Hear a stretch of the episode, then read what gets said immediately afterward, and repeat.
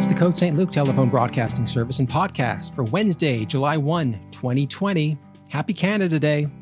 On today's episode, TV and movie librarian Steven Tomlinson is here. He will be discussing the background and making of the 1956 movie by Cecil B. DeMille, The Ten Commandments. We played this talk from Steven a while ago in April, but we're playing it again in case you missed it. On this day in history, July 1, 1867, of course, was the effective date of the Constitution Act 1867. It was then called the British North America Act 1867 because, of course, it was a British law in the British Parliament that united the three separate colonies of the province of Canada, which was Ontario and Quebec, Nova Scotia, and New Brunswick. These were three colonies in British North America, and they were being transformed into a single dominion, a federal dominion within the British Empire called the Dominion of Canada. Now, the Dominion of Canada was a term that sort of stuck around right up until the 1950s. You could have still seen it in documents, and it was just what the country was called. But it raises a good question what is a dominion? How is it different from a colony? Was Canada really independent? And the answer is no, Canada really wasn't independent until later on. It's worth remembering that the Dominion of Canada was still a British colony. And when it stopped being a colony is a tricky question to answer because Canada gained more political control and governance over the years. Um, I mean, you've heard of the Statute of Westminster. And of course, that was another British law, an act in the British Parliament, that said that Canadians or the federal government had autonomy and recognized the virtual independence of dominions like Canada.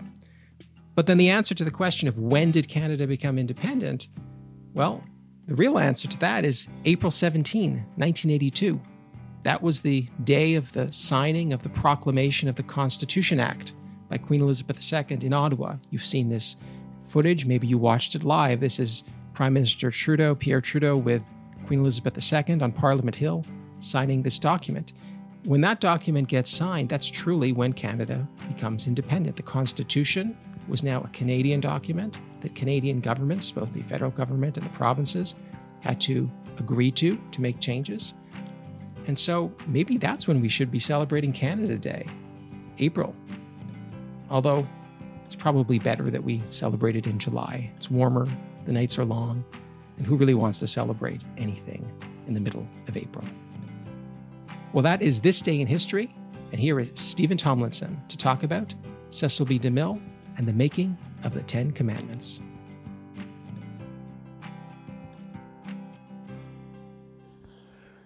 Hi, everyone.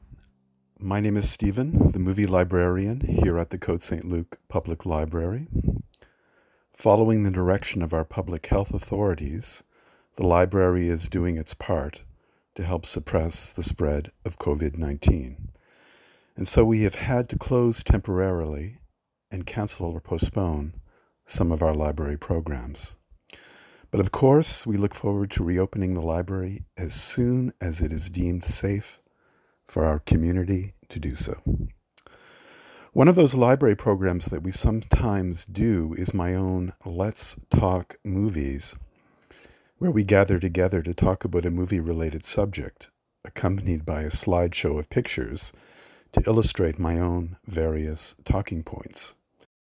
Unfortunately, that slideshow component will not be available today as you listen to me talk about the making of Cecil B. DeMille's 1956 film, The Ten Commandments, a subject I have chosen because, after all, we are entering the Passover period, which of course commemorates the flight out of Egypt. At 220 minutes, the Ten Commandments established most of the visual storylines that we now associate with the Exodus story, um, such as the plagues, the parting of the Red Sea, and the burning bush, uh, and establish the meaning of the term biblical epic. Indeed, everything about the Ten Commandments is impressive, from the fact that it was filmed on location in the Sinai Peninsula to the mind blowing for its time special effects. Cecil B. DeMille himself was once one of the biggest names in Hollywood, as was Charlton Heston, the actor he selected to play Moses, though not quite yet at the height of his star power at the time of making the film.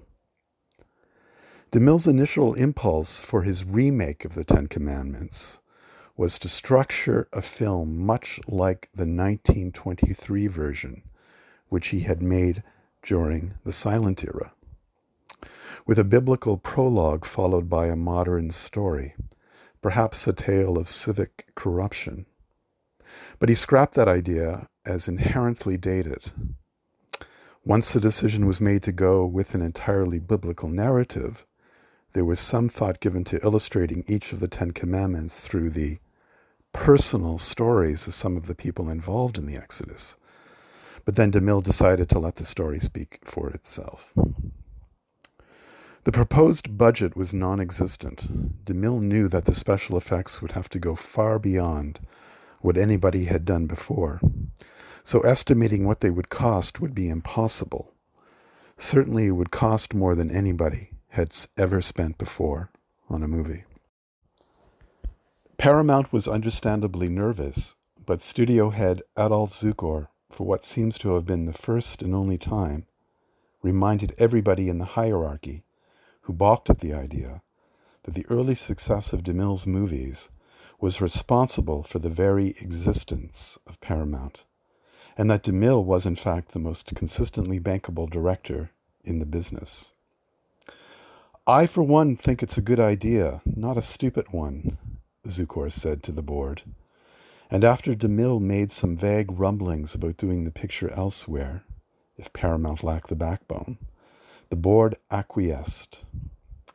When board member Frank Freeman looked over the figures DeMille had presented him with, he said, You know, CB, these figures, however preliminary, won't give your production company as big a percentage of returns as you got from your earlier movies, The Greatest Show on Earth and Samson and Delilah. DeMille explained that he was ceding a great deal of his profit percentage because of the risk Paramount was undertaking. I can't tell you what the Ten Commandments will cost, he said, except that it will be a lot of money. As soon as the deal was done, the studio's anxiety was transferred to DeMille himself, who would be both director and producer of the movie. I didn't sleep, he would say about this period. I worried day and night. I wouldn't have lost a dollar, but I wouldn't have come out of it alive if I had ruined Paramount. It would have meant a hell of a lot more than the fact that I didn't make any money. By 1953, plans were well underway. DeMille believed that credibility was the key to the miracles of the story, with at least a semblance of what amounted to science undergirding the film. For the part of the Red Sea, he examined the work of government hurricane experts and decided that the event could most convincingly be dramatized through two gathering storms approaching the center of the frame then colliding and discharging their fury downward into the sea, blowing apart the waters so that the characters could be seen to pass through. For the Ten Commandments, DeMille agreed to use VistaVision, Paramount's designated widescreen process, which shot with 35mm film, running not vertically, but horizontally, exactly like a 35mm still camera. When Technicolor printed the film, the result was a picture of unparalleled clarity and stunningly saturated color.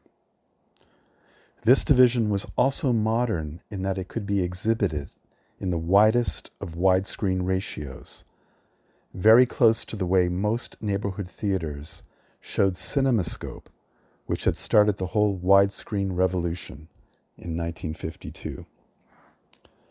There was only one problem VistaVision had no provisions for stereophonic sound.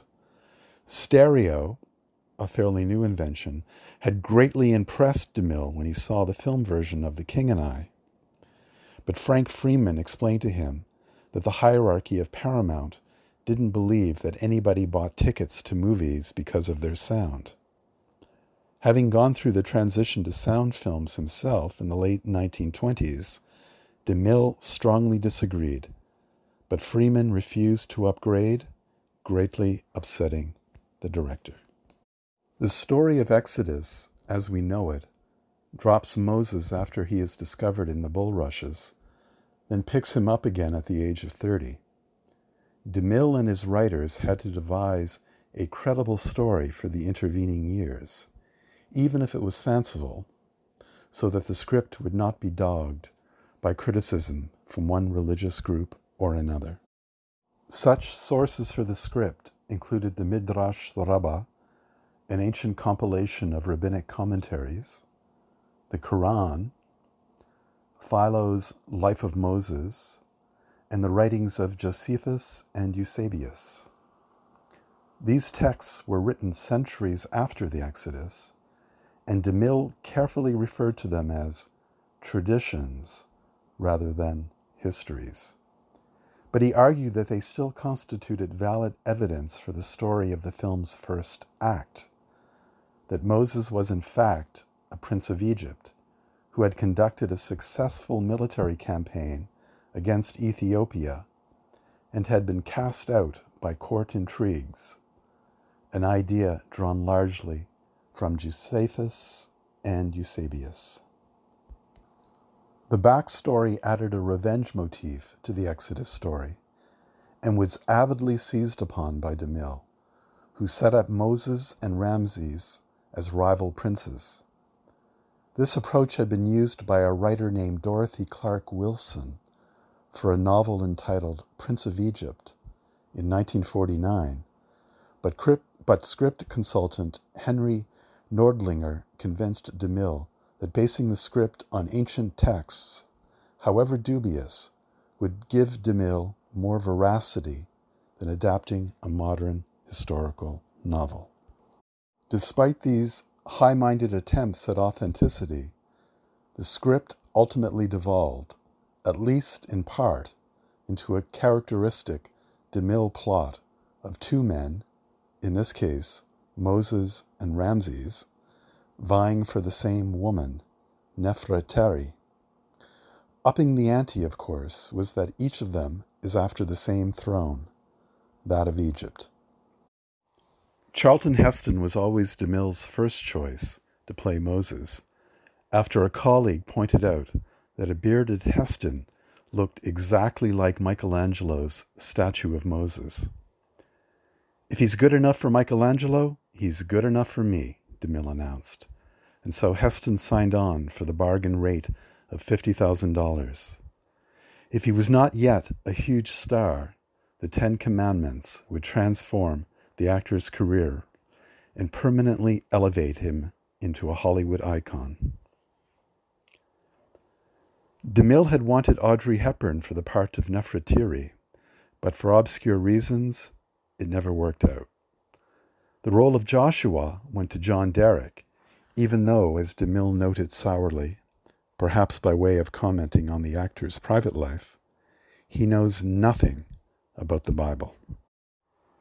For Ramses, DeMille ran past Stewart Granger, William Holden, and Michael Rennie. But on February 26, 1953, DeMille saw Yul Brynner in The King and I on Broadway. How would you like to play the most powerful man on earth? he said to him during the intermission. It was an invitation no actor could resist, but Brynner was tied up with the show and so DeMille agreed to hold off production until the actor was free the next year in 1954, and also agreed to pay him considerably more than Heston to do so. For Bethia, DeMille wanted Jayne Meadows, but she didn't want to leave her husband, Steve Allen, and their children for the necessary length of time. So instead, friend and actor Henry Wilcoxon suggested Nina Foch, with whom he had just worked in Scaramouche. For the part of Dathan, DeMille made an offer to Raymond Massey, then thought better of it, and decided on Jack Palance instead. But when Palance's agent stole a copy of the script to give to his client, a furious DeMille needed an alternative. Jesse Lasky Jr. suggested that Edward G. Robinson was perfect. A great screen villain with a strong presence. But the only problem was that Robinson had been not quite blacklisted in Hollywood, but rather graylisted for his liberal politics. The arch conservative DeMille decided to hire him anyway, saying he had paid too much attention to such things in the past much to the lasting gratitude of Robinson, who, writing much later in his memoirs, said that DeMille had returned him to films, and in doing so, restored my self respect. For Lilia, DeMille wanted Pier Angeli, but MGM wouldn't loan her out, so he hired Debra Paget without an interview. John Carradine was working at Paramount on a Bob Hope picture when he ran into DeMille in the commissary. DeMille hugged him and asked, Are you going to be with me? And Carradine was abruptly cast for the role of Aaron. Mostly DeMille paid below market value for acting talent. Yvonne De Carlo worked for just $25,000, while Henry Wilcoxon, his friend, got $500 a week during pre-production and post-production and only 1000 a week during production for both associate producing the film as well as acting in it. It didn't matter. As Vincent Price remembered, you couldn't call yourself a star unless you had been in a DeMille picture. When word broke that DeMille was making an epic about the Bible, other studios quickly got into the ancient act Fox made The Egyptian, Warner's made both Land of the Pharaohs and Helen of Troy, all of which reached theaters well before the Ten Commandments. DeMille's primary response to The Egyptian was to shudder at the presence of Victor Mature, with whom he had worked on 1949's Samson and Delilah. Worst actor I ever worked with, he said. Never want to see him again as long as I live. When DeMille had earlier made up his mind to make the Ten Commandments, he had opened negotiations with King Farouk for, for permission to film in Egypt. But by 1954, the king had been deposed, and Colonel Gamal Abdel Nasser was now in charge, with whom DeMille had to engage in furious renegotiations because the location work was quickly to begin that fall. Preparation for a DeMille movie was always painstaking, but the Ten Commandments was unusually complex. Instead of having the studio confect costume jewelry for the film, DeMille ordered exact reproductions of ancient Egyptian jewelry that used real gold and precious stones. DeMille's customary fetish for physical authenticity caused some problems too, most notably for Anne Baxter, who was hired to play Nefertiti and costumed to resemble Claudette Colbert in the 1934 film Cleopatra as much as was humanly possible. She later remembered that she did costume fittings for eight months and asserted, I made two other pictures in between these fittings. Somewhat vainly, perhaps, the finished script carried this opening manifesto Quote, All these things are as I have found them in the Holy Scriptures, the glorious Koran, the ancient Hebrew writing, and in the annals of modern discovery. Signed CBDM. End quote. In Cecil B. DeMille's mind, he was not interpreting the life of Moses. Rather, he was filming the definitive historical account. Initially, DeMille was quietly jubilant upon arriving for filming in Egypt, but the mood didn't last.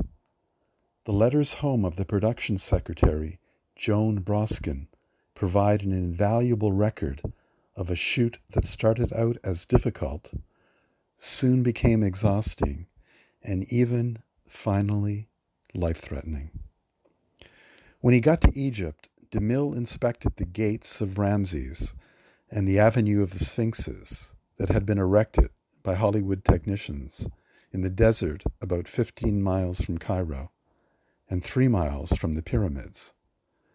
The gates were 107 feet high, in front of which stretched an avenue of sphinxes that was nearly a quarter mile long. DeMille took it all in and pronounced himself pleased. The cameras began turning on October 14th, 1954. By October 22nd, DeMille had already lost weight and would eventually drop over 20 pounds, and he was already completely brown from the sun. On October 28, much of the principal crew came to the set to watch DeMille film Yul Brynner leading Pharaoh's chariots past the Avenue of the Sphinxes.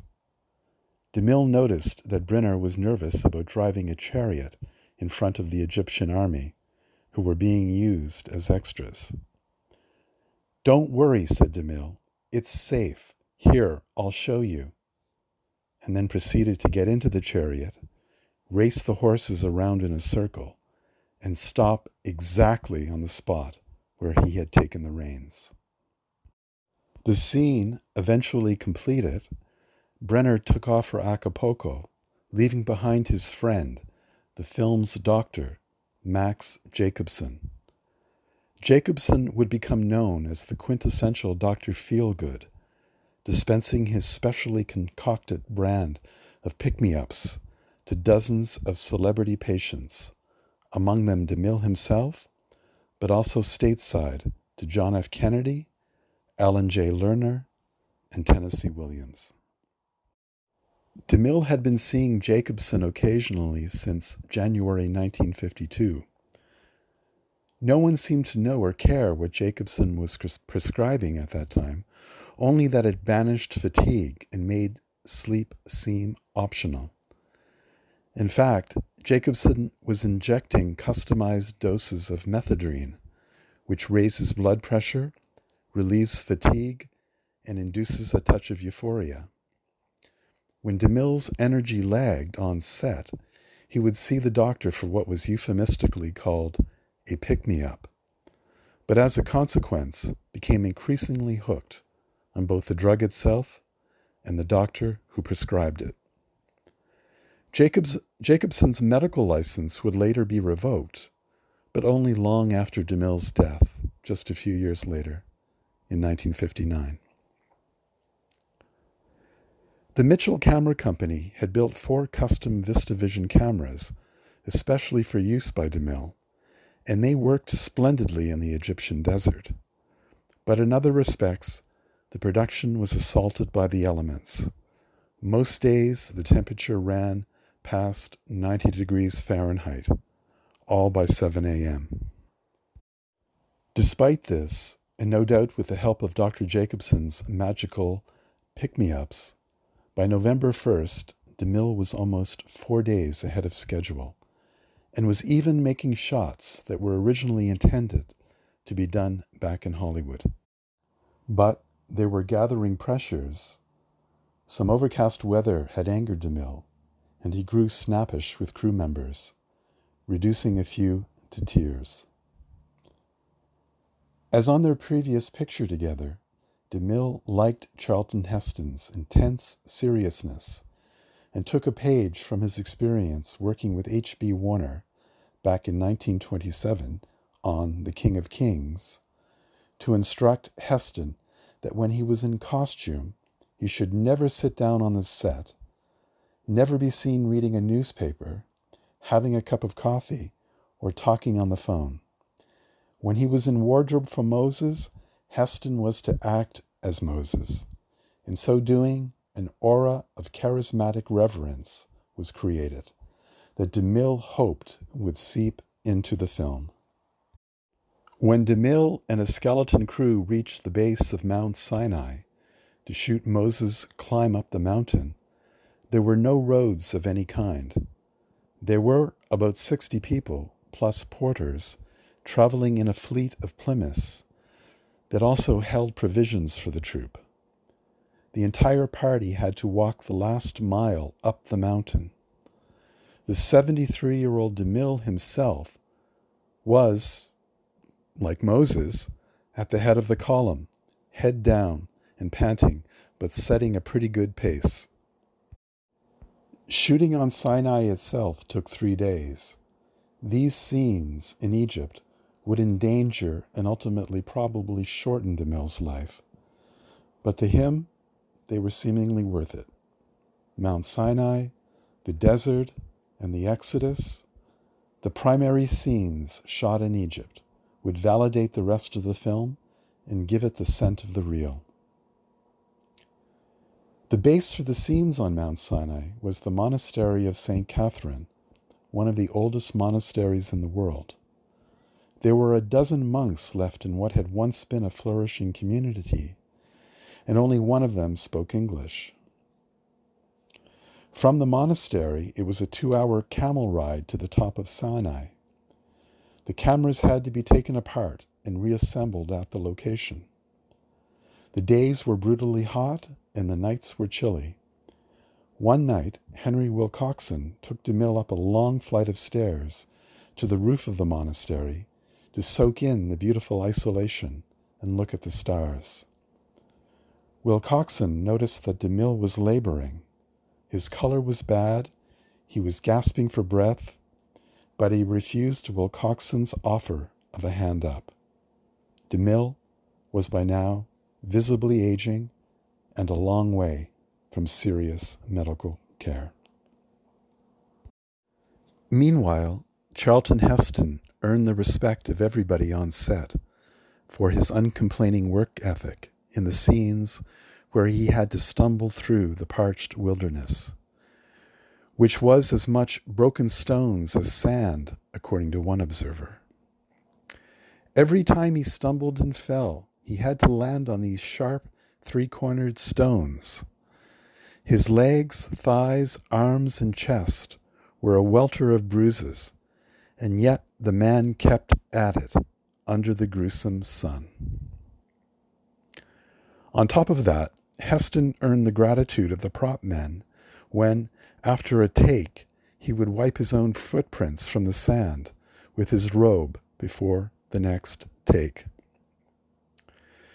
It took DeMille and the company an entire day to get these shots that would be edited together for a montage. One day, there was no water for five long hours, as someone had forgotten to completely turn off the tap on the 10 gallon water can on the back of the prop truck. On another day, a group of Bedouins passed behind the cameras, and the braying of their camels meant that DeMille had to shoot without sound. The land was not only savagely hot, it was uneven, so most of the shots were made on a tripod. But head grip Dominic Seminaro somehow laid 40 feet of track on Mount Sinai, so DeMille could get a dolly shot of Moses going up the mountain to receive the commandments, and later 80 feet of track for another dolly shot over a riverbed. These tracking shots gave some movement to the sequence of Moses' exile in the wilderness, and DeMille regarded them as both physical and engineering feats of ingenuity. With the Sinai scenes done, the monks rang all the monastery bells in farewell, and the Bedouins, who had worked as extras and porters on the shoot, staged for the company the Wolf and the Sheep, a little drama of group action foiling marauding wolves that the Bedouins, it was said, had enacted for thousands of years. DeMille was thrilled to imagine that Moses might have seen the very same play performed on the very same spot millennia ago. DeMille was working so fast and had organized and mobilized his crew so well that the scheduled 12 days of Sinai locations were completed in nine days. The Egyptian government also proved as good as, it, as its word, and the assistants promised DeMille all showed up men, horses, and nine airplanes for use as wind machines among it. Because the sun went down early, DeMille and company rose at 4:30 a.m. so as to start shooting by 6:30 or even 7. A couple of mornings began with DeMille and Heston swimming in the Red Sea. That is until someone told them that it was full of sharks. The production day lasted until 4:30 p.m. Then DeMille went over the next day's complicated schedule with the technicians, rarely getting to bed before 11 p.m. As if the sun and the work itself were not bad enough, dysentery hit everybody at one time or another, usually for around three days, and everybody began to visibly lose weight. After the Sinai location, the crew returned to Cairo to shoot the Exodus itself. Behind Pharaoh's Gates was the company production headquarters, comprised of offices, storage sheds, a medical tent, horse and sheep corrals, and parking for the fleets of cars, as well as a commissary large enough to feed thousands of extras, water for hundreds of livestock, and corrals for the dozens of horses that pulled Pharaoh's chariots. The structures were wood, and some had awnings out front so people could take advantage of whatever breezes were to be had. None of the buildings, of course, was air conditioned.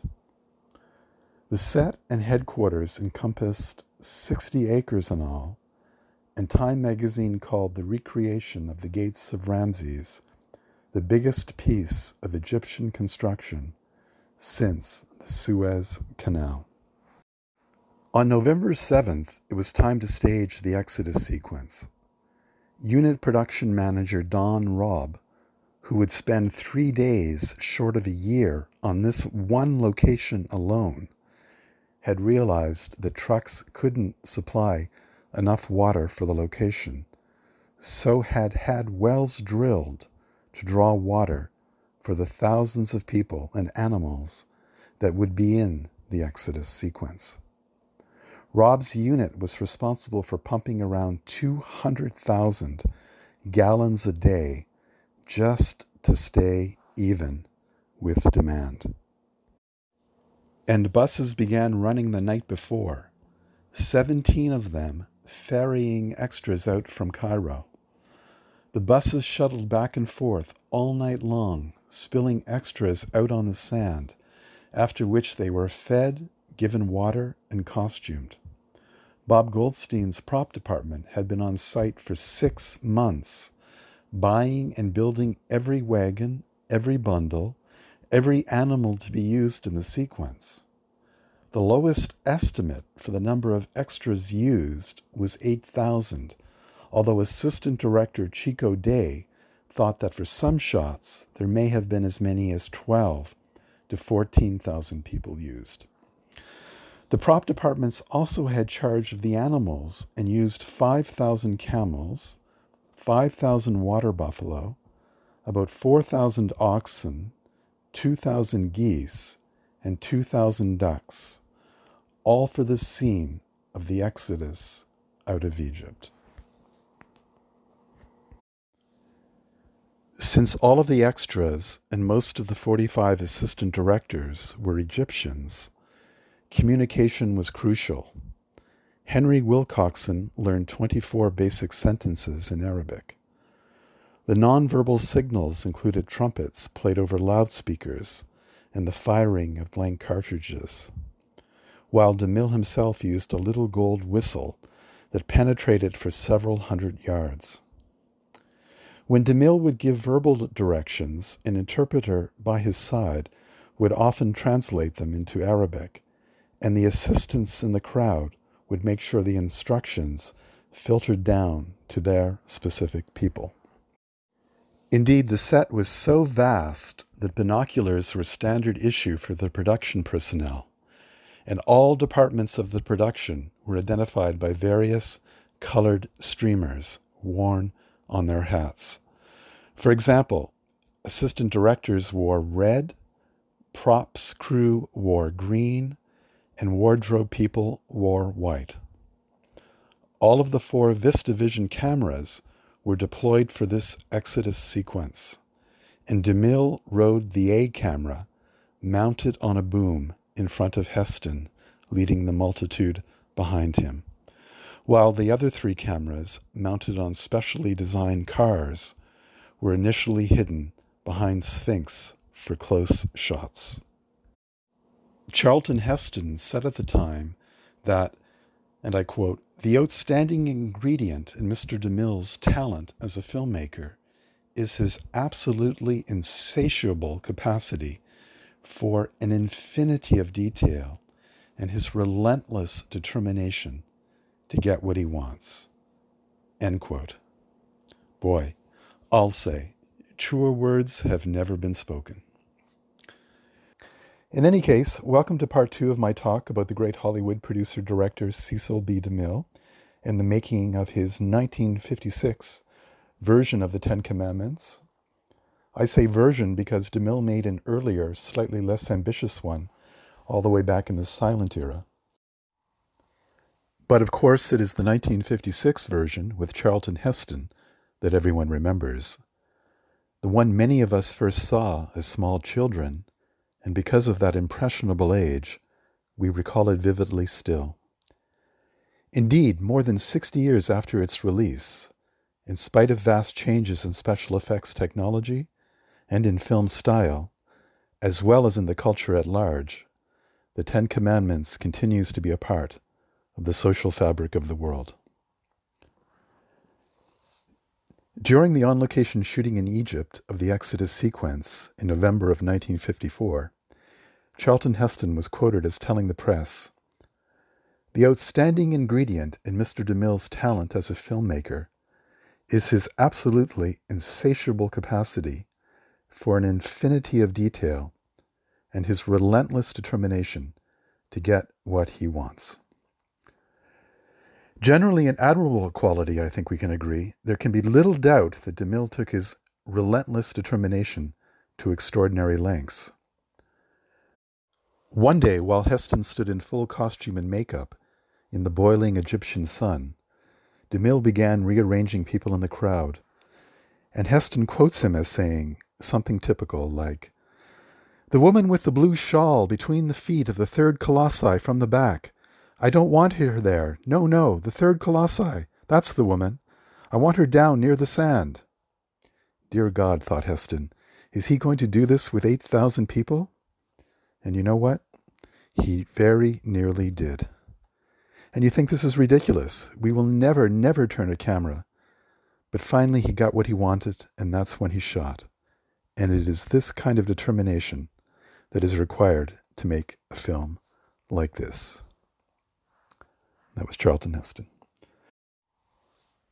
Despite the vast array of extras, animals, carts, and props, there were three takes filmed of the Exodus, with DeMille signaling the action by firing a 45 pistol each time.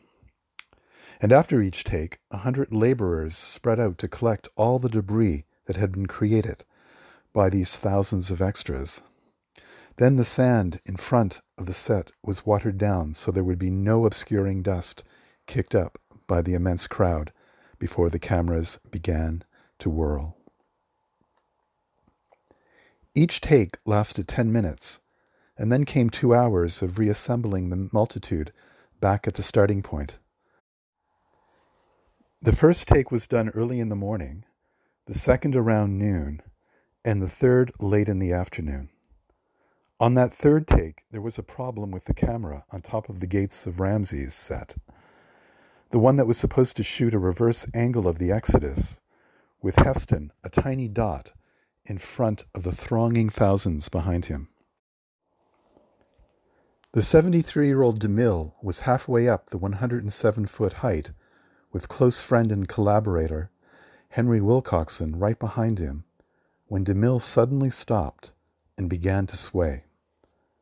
His face was contorted in pain, and he was panting heavily, but managed to hook his elbow around a rung of the ladder, just as Wilcoxon held him by the legs and told him he wouldn't let him fall. DeMille didn't think he could climb down, and Wilcoxon didn't think he could carry him down, So the two men painfully inched their way up the rest of the ladder to the top of the huge set. By the time they got DeMille underneath an umbrella, he was, according to makeup man Frank Westmore, an odd shade of gray and shiny with sweat. Still on top of the set, Wilcoxon moved to loosen DeMille's collar and told him that he'd better not try to climb down. But, De- but DeMille slapped his hand away, then slapped him away. Who the hell do you think you are? Nobody tells me what to do. Wilcoxon said they could rig something up to get him down, but DeMille's response was equally curt Shut up, Harry. A camp doctor was brought up to the top of the set and ordered complete rest while DeMille stayed under the umbrella and Wilcoxon got the rest of the shots they needed. But DeMille remained adamant he would climb down himself or he would die trying. Soon after dark, he slowly descended the ladder and was then rushed to a hospital in Cairo. Attending him were Dr. Hussein Ibrahim, the brother of the owner of the luxurious apartment where DeMille was living, and Max Jacobson. Both doctors told DeMille that he had suffered a major heart attack, but that if he rested in bed with oxygen for four weeks, he would recover. Forget it, gentlemen, he said. I'm going to the set in the morning. Henry Wilcoxon told him that it wasn't necessary, that the shots had all been rehearsed in advance, and that he could direct them himself, while DeMille got some much needed rest. But DeMille shook his head. It was his movie, and he would be there in the morning. As far as DeMille was concerned, there was a film to be made, a film that he believed in, a film that he would be proud of, and nothing else mattered. From DeMille's point of view, Paramount had given him their money as well as their trust. And if word got out about the coronary, it would be a disaster for the film, and especially for Paramount Pictures, the success of which DeMille had done so much to bring about. People were depending on him. To him, neither his age nor his heart were relevant. He had to be there. So DeMille and Jacobson worked out a plan for him to continue directing the picture while enduring as little physical stress as possible. At 7:20 the next morning, DeMille's limousine pulled up to the set, and he stepped out, ready to work. He was gray and weak, but he was there. Assistant director Chico Day remembered that he was amazing that day. He made it through most of the day, but it was evident that he was relying on his crew to a great extent, with every one of them doing his own job, as well as taking care of DeMille, as if he were their father. Wilcoxon directed a couple of scenes, as did even DeMille's devoted granddaughter, Cecilia. With the concept art drilled into everybody's head, and with Wilcoxon implicitly knowing how DeMille wanted scenes staged, the production continued to move ahead smoothly. Perhaps typical of DeMille at this point, he seemed less concerned about himself than the few people who knew the medical facts. For the remaining weeks of the location shoot, the old guy spared himself only the exertion that he gauged would probably kill him outright. He had always been good at calculating. Now he was engaged in the riskiest calculation of his life up to and including deceiving the studio about his health. DeMille wrote Paramount executive Frank Freeman back in Hollywood, saying, and I quote, Heston is doing fine work and is an impressive Moses. I have lost much weight, and most of us have suffered from dysentery, which we did not seem to be able to cure, so I sent for Dr. Max Jacobson to come on from New York. He flew out here with Yul Brynner. I did not mention it to the New York office or anyone else why I was sending for him. He has been here now for four days, and we are all in much better shape because of it. As you know, he is one of the best doctors in America, and I felt the situation was sufficiently important to bring him on at my personal expense. which I did. Now, clearly, in saying this, DeMille was attempting to pass off his heart attack and weight loss as dysentery, but of course made no mention that he was paying for Jacobson out of his own pocket to avoid studio oversight and the corporate panic that would have resulted from a 73 year old director making the most expensive movie in history while just having suffered a heart attack on location. DeMille's personal secretary, however, Joan Bruskin, knew the truth and wrote to her husband, saying, Don't mention it to anyone except as indigestion, but it is much more serious than that. I think it's entirely possible that Paramount executives, both in Hollywood and New York, never learned the truth. After a few final scenes shot in the Valley of the Kings, the production half of the shoot in Egypt finished on December 3rd, 1954, and DeMille was back home in California a week later. After a long break, production on the Ten Commandments resumed at Paramount Studios in March of 1955. An unusually long delay, mostly because of DeMille's ill health, though that was never officially the reason, but also because of the deaths of his brother, Bill, and another close friend and collaborator, Eddie Salven. Construction for the studio portion of the Ten Commandments dominated everything on the Paramount lot. Of Paramount's 18 sound stages, 12 were taken up with sets for the DeMille picture. There were 20 more weeks of principal photography to go, then another year of special effects work. The parting of the Red Sea, for example, presented a particular problem because there wasn't a pool big enough to create the illusion. So the studio began demolishing the buildings that separated Paramount from RKO, then used the newly created space for a 200,000 cubic foot pool in which to film it. DeMille's longtime editor, Annie Bauchens, began editing as the film flowed into her cutting room. Although DeMille arrived on the set early, he usually wouldn't get into the projection room to look at his rushes until early in the evening.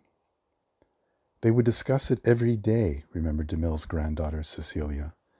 Annie was very much a part of the process. On one occasion, DeMille invited Charlton Heston to the studio to look at a rough assembly of the Exodus sequence. Heston thought it looked marvelous, but tried to commiserate with DeMille about his heart attack, implying that the risk entailed in continuing with the Egyptian location work hadn't been worth it. No, no, DeMille said brusquely. I had to finish there and then. Can't you see that? We couldn't have made these shots anywhere else.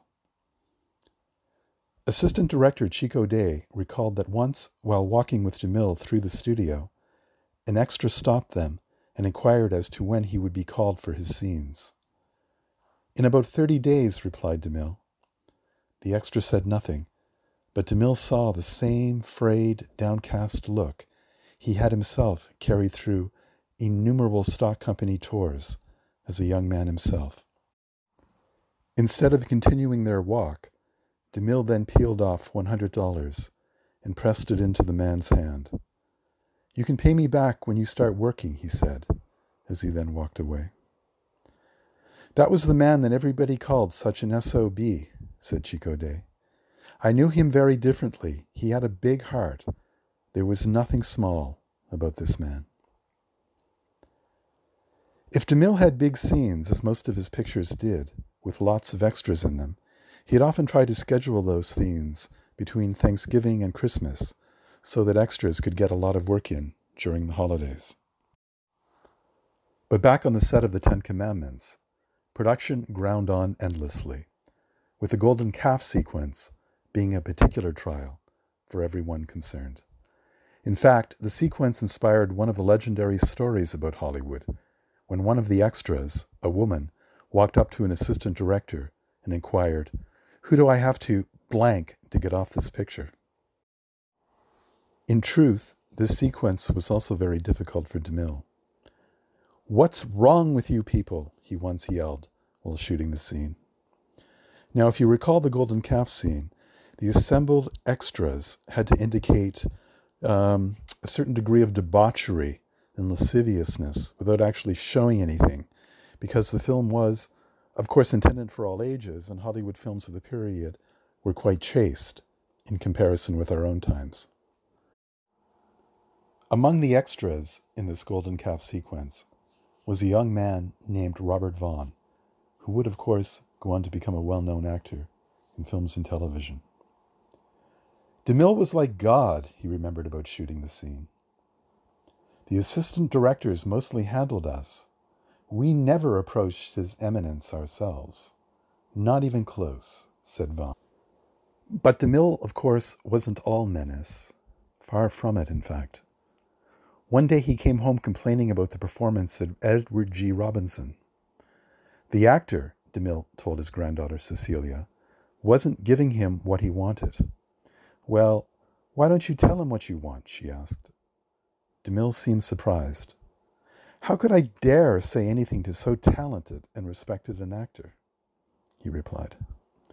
In fact, he didn't say anything to Robinson, but instead waited for his performance to develop, and ultimately became delighted with the actor's sardonic humor in the film.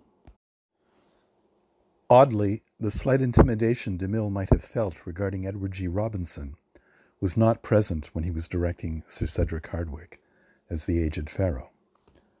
Of all the directors I have met, remembered Hardwicke, DeMille was the only one who really knew what he wanted, even if he was sometimes forceful about it. In his 70s, DeMille's energy was unbelievable, Hardwicke said. Of course, Hardwicke would not have known what we know now that the principal reason for that unbelievable energy was the concoction of drugs DeMille was being prescribed for by Dr. Jacobson. Because DeMille spent such a long time in pre production on his films, his time on the set was usually very well focused. He always got his master shot first and wasn't afraid to play an entire scene all the way through without cutting if he felt it was going well enough. Generally, he would take a little more time in rehearsal so he could spend less time in actual shooting. And so even complicated scenes usually went fairly smoothly. In fact, Charlton Heston remembered that DeMille rarely shot more than six takes. At the end of the day, he would then usually hold his core crew members on the set while he picked the first shot for the next morning. The idea being that the following day's work would then get off to a flying start, setting the pace for the entire day. The actor Vincent Price was entranced by his entire experience on the set of The Ten Commandments. DeMille, he said, was a wonderful director to work with, unlike any other in the business. He was 100% visually minded. Really, his scripts were very thin, but the visual effects he pulled off were marvelous. What he was interested in was what was on the screen, the use of crowds, particularly. Price once told a story of acting against a blue screen on the set of the film, having to react to a spectacular combination of matte, miniature, and live action shot in Egypt that combined to show the erecting of Pharaoh's obelisk. You're not reading that line with much conviction, DeMille pointed out. That's because I haven't the slightest idea what I'm talking about, replied Price. You're right, said DeMille. Let's go into the projection room and I'll show you. Price then watched what he correctly said was one of the most impressive scenes ever photographed. After seeing it, I changed my reading completely. One day, a prop man inadvertently interrupted an important scene. Not knowing who it was, an angry DeMille demanded to know the identity of the offender. The prop man came forward and admitted his mistake. I just goofed, he said. DeMille responded, almost demurely, That's okay. just don't do it again. Actor Donald Curtis, who witnessed the exchange, said about it, We all learned something from that. Face the music and survive. Stand up for yourself, but never make excuses. There was one plague that was planned for the film but never used a plague of frogs. Anne Baxter had appeared in a test that involved her screaming as hundreds of rubber frogs hopped up and down in her bedroom or onto her bed. But since frogs are not generally perceived as terrifying, her reaction seemed rather comic to DeMille, so the scene was never used. Something still not widely known is that DeMille cast Charlton Heston's newborn son Fraser as the infant Moses. What amazed Heston was that following his son's birth at three in the morning, the first wire he got came two hours later from DeMille himself. Congratulations, it said. He's got the part. Now, wondering about this years later, Heston said, He must have had his people planted in the hospital. Yul Brynner, who played Ramses, of course, had been a CBS TV director in New York until his acting career took off. A smart, sophisticated man, his friend Sidney Lumet chided him about going out to Hollywood. But soon Brynner and DeMille formed a mutual admiration society of a kind. A relationship described by everybody who witnessed it as father and son. Part of the bond, I think, was that DeMille and the actor were both intrinsically imperious personalities who could get away with things, I suppose, that lesser men would never have even attempted. Not all of the cast basked in a similar approval. DeMille took particular umbrage at Debra Paget, a beautiful woman to be sure, but an actress whose dramatic efforts continually failed to please him. Now, Miss Paget, he growled at her one day, we will have to do that again. Not that you show any signs of doing it any better, but maybe the fates will smile upon us yet. DeMille was probably responsible for making one of the great Hollywood musical careers when he hired a young man named Elmer Bernstein initially only to supply some incidental music on the film. Victor Young, who had been DeMille's first choice to score every one of his films since Northwest Mounted Police in 1940, was in New York and committed to another project. I was taken over to meet him, said Bernstein, and he was very courtly. It was always Mr. Bernstein, even though I was old enough to be his grandson. He said, Mr. Bernstein, do you think you could do for ancient Egyptian music what Puccini did for Japanese music in Madame Butterfly? That was his first question to me. I thought about that, and I think I gave him the only answer that it could have kept me on the film. I said, I really don't know, but I would sure like to try. And I think that was precisely the right answer for him. I think if I had said, Oh, yes, of course, I would have been out of there very, very quickly.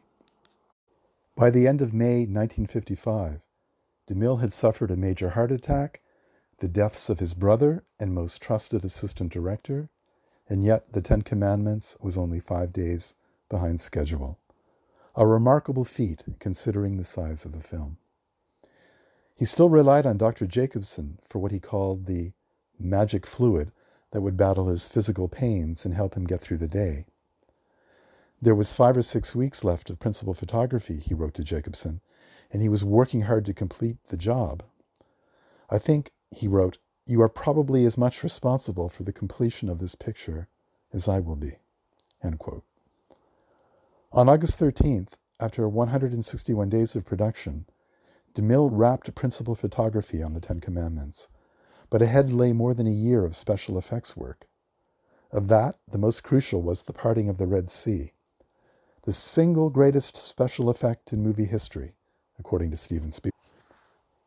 Aside from these effects, one of the problems that DeMille had faced was photographing details that historians had only vague knowledge of. For instance, the tablets of the Ten Commandments. What script should he use? How to arrange the commandments on the tablets? What should the tablets look like? And what should the tablets be made of? For DeMille, nothing would do but the red granite of Mount Sinai itself. But of necessity, Paramount's prop department ended up making three sets of tablets out of fiberglass, which they then speckled with red granite, because the complete granite master envisioned by DeMille would just have been far too heavy for even Charlton Heston to hold. As 1955 became 1956, time became a problem. The film was locked into premiering in November of 1956, and by the summer of that year, DeMille and his crew began to sweat. The director okayed some composite shots that should have gone through the printer a few more times, but postponing the holiday season premiere would have been unthinkable. There were a few other details to sort through. Casting the voice of God presented understandable problems. We tried everything suggested by anyone, remembered DeMille, and in fact, they tried individual actors. They tried a chorale. They tried voices underwater. They tried voices amplified in canyons. There was even some thought about using mechanical means, as with an organ, with the sound department organizing the tones into words. We tried everything, and everything was wrong, said DeMille. Finally, the project was broken down into different voices for different segments. The voice heard by Charlton Heston at the burning bush is actually Heston's own voice, but slowed down. As DeMille put it, God spoke to Moses through his mind, so it was natural that it would be his own voice. Now, the voice of God on Mount Sinai was a different matter entirely, and there remains much conjecture as to whose voice it really belongs. In fact, it may be a combination of voices those of Heston, DeMille, and perhaps a few other people. Getting the voice right, getting the special effects right, that was a painstaking process, but time had finally run out. In addition, Paramount having spent more money than anybody had ever spent on a movie before, was very nervous. When New York had made inquiries in the past about wrapping up the picture, DeMille had always the same response ready. Tell them we can stop right now and call it the Five Commandments. But he could do so no longer. A few weeks before the premiere of the film, DeMille shot an unprecedented introduction for it, in which Parting gold curtains, he strode toward a microphone that rose as if by magic from the floor to address the audience. The introduction put the film in the context of freedom versus slavery, God versus godlessness, democracy versus communism. Now, historically, this was an extremely shaky premise, for the Egyptians, after all, were very religious but DeMille was speaking to a world that was about to witness the brutal suppression of the Hungarian uprising, for example. And of course, the United States of the 1950s was a country very much uh, in the middle of the Cold War with the Soviet Union. His introduction also openly explained, um, and it's interesting, you don't often see this introduction anymore. If you, for example, were to watch the Ten Commandments on ABC television, as it's been broadcast for so many decades, um, the introduction is no longer a part of the screening of the film. But um, for contemporary audiences, it definitely was very much um, at the beginning of the movie. And in that introduction, DeMille openly explained that it had been necessary to quote, fill in the areas of the life of Moses that the Bible had omitted. On the one hand, the emphasis on ancient texts diffused potential protests. On the other, for anybody that was paying attention, the nature of said texts also made the audience aware that parts of the narrative were, shall we say, conjectural On September 18th, Charlton Heston saw the completed picture for the first time. The whole picture is so much more than the sum of its parts that I feel only the smallest responsibility for what's on the screen, Heston wrote in his diary. Everyone at the lunch, from Grover Whalen to Louis B. Mayer, seemed impressed with it. I guess I'll stand or fall on this one. There will be many more screenings in the next few months, and Heston's considered take would always be tempered. Unique and inimitable it certainly is, he said, and often magnificent as well, but I'm afraid it's also shot through with flaws. But maybe the man who could have avoided the flaws also wouldn't have captured its magnificence? As for my own work, it could be better. The film's sole public preview was in Salt Lake City.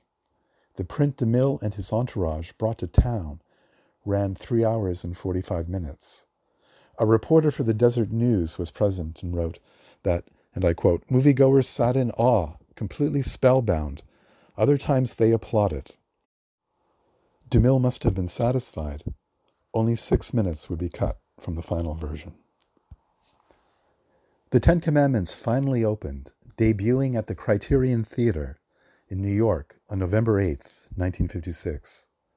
The reviews were quite good, and business was spectacular, becoming Hollywood's greatest financial success since Gone with the Wind, 17 years earlier.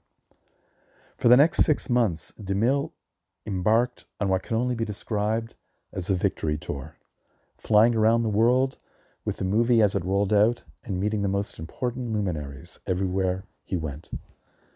The Ten Commandments was nominated for Oscars in seven categories, including Best Picture. But much to DeMille's uh, dismay, it only won for special effects. He knew the film represented the summation of his career, and he also knew that it had as later generations would say, pushed the envelope in art direction, sound, and costuming, among others. After the picture was released, DeMille called Elmer Bernstein one last time into his office. There, scattered around the room, were 40 or 50 paintings. DeMille asked him which one he liked best. The composer pointed to a painting of a Chinese scribe DeMille wanted to know why he liked that one best. Well, Bernstein said, it has a tremendous sense of repose, a kind of peaceful feeling, and it gives me that same feeling. DeMille nodded and sent the composer on his way. When Bernstein got home that evening, the painting of the scribe was waiting for him, beautifully framed. The composer kept it in his Santa Barbara house for the rest of his life. The Ten Commandments was something more than a film, said Bernstein. And DeMille, well, he was much more than just a director. Thank you very much, uh, ladies and gentlemen. Um, wishing you the best. Until next time, this has been Steven, your movie librarian. Bye bye for now. Well, that is today's episode of the Côte St. Luc Telephone Broadcasting Service and Podcast. Thank you to our guests, and thank you to you for tuning in today. If you're listening on the 2 p.m. call in, we have another special item for you. Have a great day.